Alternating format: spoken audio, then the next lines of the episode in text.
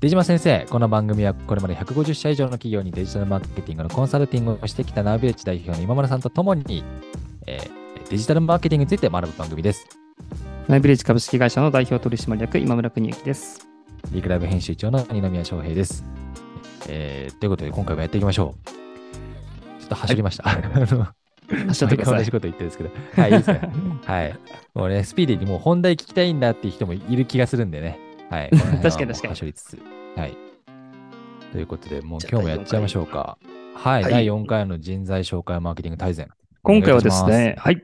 第4回人材紹介マーケティング大全ということで、今回は事業、えー、かっこ弁護士様、うんえーそれから税理士様の転職希望者を集客というところな、えートピックでお話をさせていただきます。で、はい。また1日い1分ほどでですね、まあ前回の振り返りのところをお話しさせていただくのですが、この人材紹介マーケティング大全というのは、まあ人材紹介業というのが幅広く世の中に存在している中で、皆さんがまあ保育士さんとか営業職とかドライバーとかうん。新卒とか、うん。まあ、あるどこかのえー類で、えーきセグメントをまあ切ってですね、で、えっ、と、その方たちをま集客して、その企業様に斡旋しているのがこの業界でございます。うんただまあそういったいろんな切り方の中をですね、7つの、えー色に分けて今回ご説明させていただいております。えー7つ大きなくくりで分けると、新卒とか第二新卒とか接客販売とか事業とか、えー職種系とか、えーそういったですね、えー形で分かれておりまして、今回はその中でも、あのーえー弁護士とか会計士とかって言われている事業の方うん。の、えー人材のはい。はい特徴、それからだからこその集客の仕方というところについてお話をさせていただいております。はい。お願いいたします。はい。で前提この弁護士、会計士という人たちも、あのレイヤー的には経験者層という、えー枠組みに入るので、えー第1回でお話した通り、あの求人サイトを保有している必要は自社としてありますっていうところだったりとか、えー他にもまあスカウトを打つという行為とかが必要だったりはしています。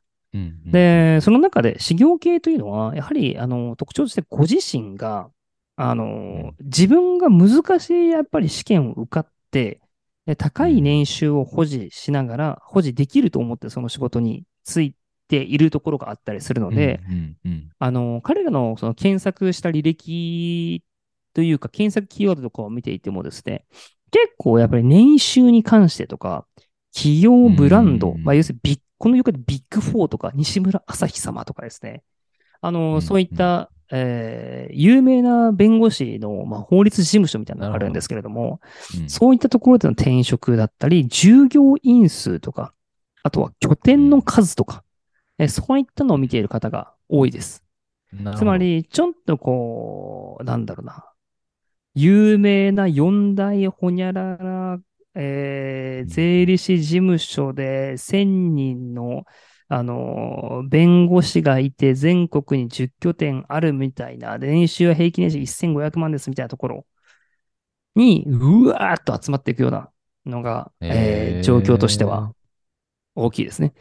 でそこを辞めた人ってキャリア的には、えっ、と、中小の、あの、法律事務所だったり、弁護士法人の、ちょっと取締役みたいな立場に行くか、はいはご自身で一から開業するかみたいなパターンがうんうん多かったりしているんですけど、まあ一番手で言うと、うわーってその、ビッグフォーみたいなところに、えー集まるところが多いですね。あ、そうなんですね。やっぱそこ一回受けに行くみたいな感じなんですか？まずは。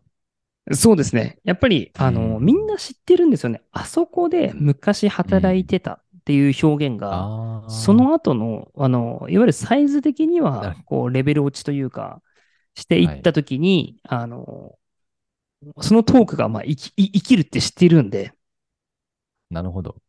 はい。キャリアとして積んでおくべき、そまあ、事務所の名前があるわけですね。う。そうなんですよ。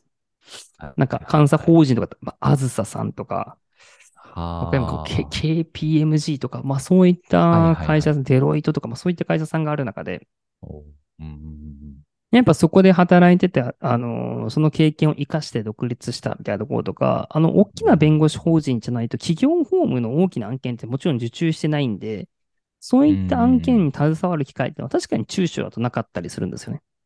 はいはいはい。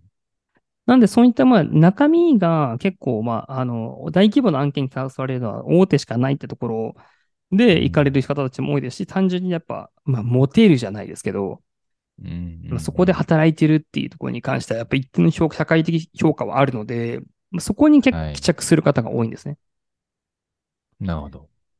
なので、結構その検索キーワードとか見てても、あの、そのはい弁護士ランキングとか、えー税理士年収うんおすすめとか、えー年収ランキング、うん拠点ランキング、従業員ランキングとか、そういったキーワードが結構検索で上の方に入ってきてるんですよ。うんうんうんうんなので、ようん。りリッチで、はい、はいはい。あそこを抑えてやっていくべきと。そうです。よよりリッチで、ちょっと続きになりますね。ああ、そうですね。いや、よりリッチで、より大きなっていうところの求人を抑えて、その求人の先ほどと同じようなモデルで合同説明会を実施しますとか、うんその求人があるんだよというところを求人サイトで前面に押し出したりだとか、うんえーいうようなマーケティングが非常に、えー効果的であるっていうところですね。あの、ちょっと一個質問なんですけど、はい。あこうこういうところって、なんか説明会とか開催してるんですか？もうしてますよ、してますよ。あ、そうなんですね。うん。実はやってますね。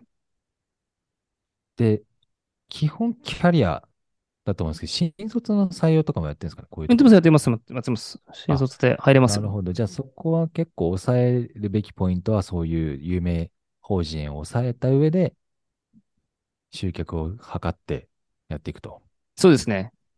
えーちょっとその補足としして、えっと、この領域ってさっきお話しした、そのビッグフォーみたいなところが存在するんで、まあ、その辺をうまく入れ込んだ求人サイトだったりとか、説明会自身の広告が効きますとか、スカウトが効きますって話。で、それをやりきった後に、他にマーケティング手段ないのかっていうと、まあ、YouTube が例えばあったりしますと。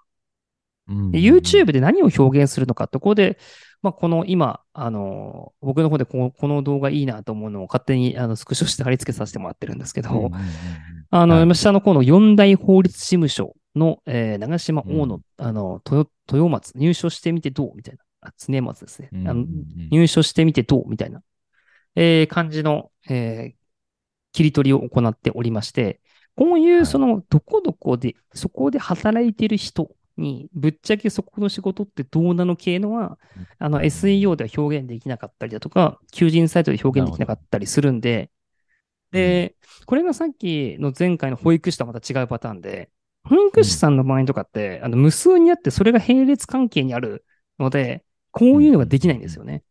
あ。の、はい。長島保育園はどうとか言われても、いや、全然俺興味ないけど、みたいな、あるんですけど、ここってなんか、はいはい4つしかないビッグ4に、全部の魚が集まるような感じの構造なんで、はいはい。その4つの池に関しては、あの、コンテンツをガンガン強化していくべきっていうか、まあ、そこにしか強化する場所がないっていうか、そういうモデルになってるので、この動画が成立しちゃうんですよね。はいはいはいはい。なんで、今も今回法律事務所の切り抜きしてますけれども、まあ、これと同じような感じで、税理士法人みたいなところの、あの切り口でも、やっぱビッグフォーみたいなところのこうこういう系のコンテンツはやっぱ受けが良かったり、えーするなというふうに思っております。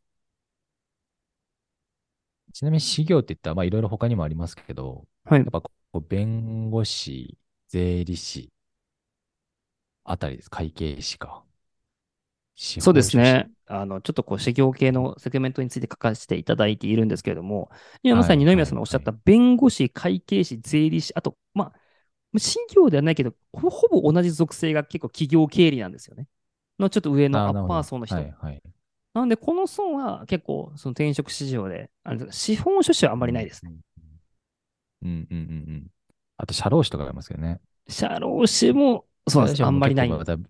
違う、違う属性ですね。このそうそうそう、そうそうそう。フォーみたいな資本書士と社労士はちょっと、まあ、ここに書いちゃいましたけど、ちょっと違う属性はありますよね。なるほど、なるほど。企業ブランドというかみたいななるほど、形なんで。ね。はい。そうね。いやー、なるほど。こういうところを、僕全然知らない世界だったんですよ。弁弁護士業界は。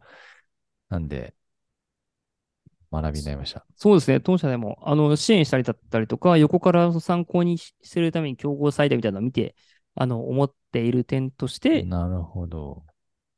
まあ、リッチうんベスト4をうまく活用した、えー求人サイト代行出向、スカウト、えー YouTube、SEO 全部ここに寄せろって言って集めて、そこでやっぱほとんどの人が受からないんで、っていうパターンが、まあ、王道かなと思っています。はい。なるほど。ありがとうございます。以上でございます。あのー、人材紹介マーケティング大全。これまだ続くんですか？そうですね。えっ、と、あとは無、限にあるな んあとね、4回ぐらいはあると思います。少なくとも。えどんだけうんちくが多いんだっていうぐらい、あの、自分なりのこうす思考があるんで。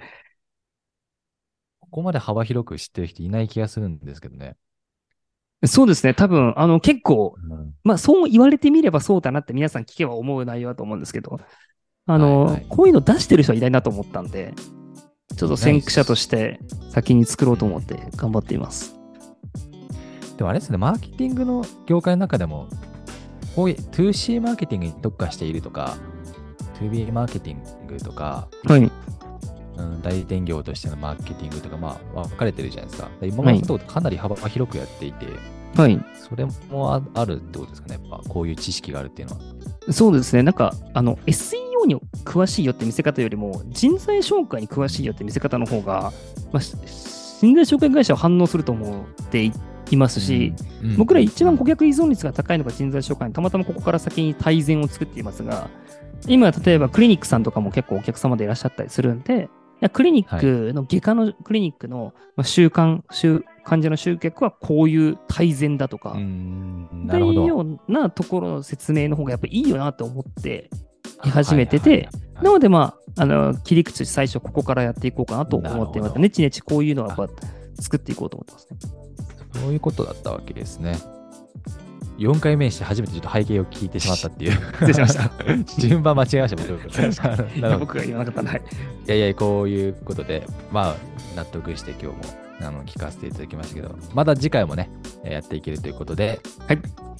えーやっぱ人材紹介会社、えー含め、その各方面の方にぜひお聞かせ、お聞きいただければなと思っております。ありがとうございました。ありがとうございました。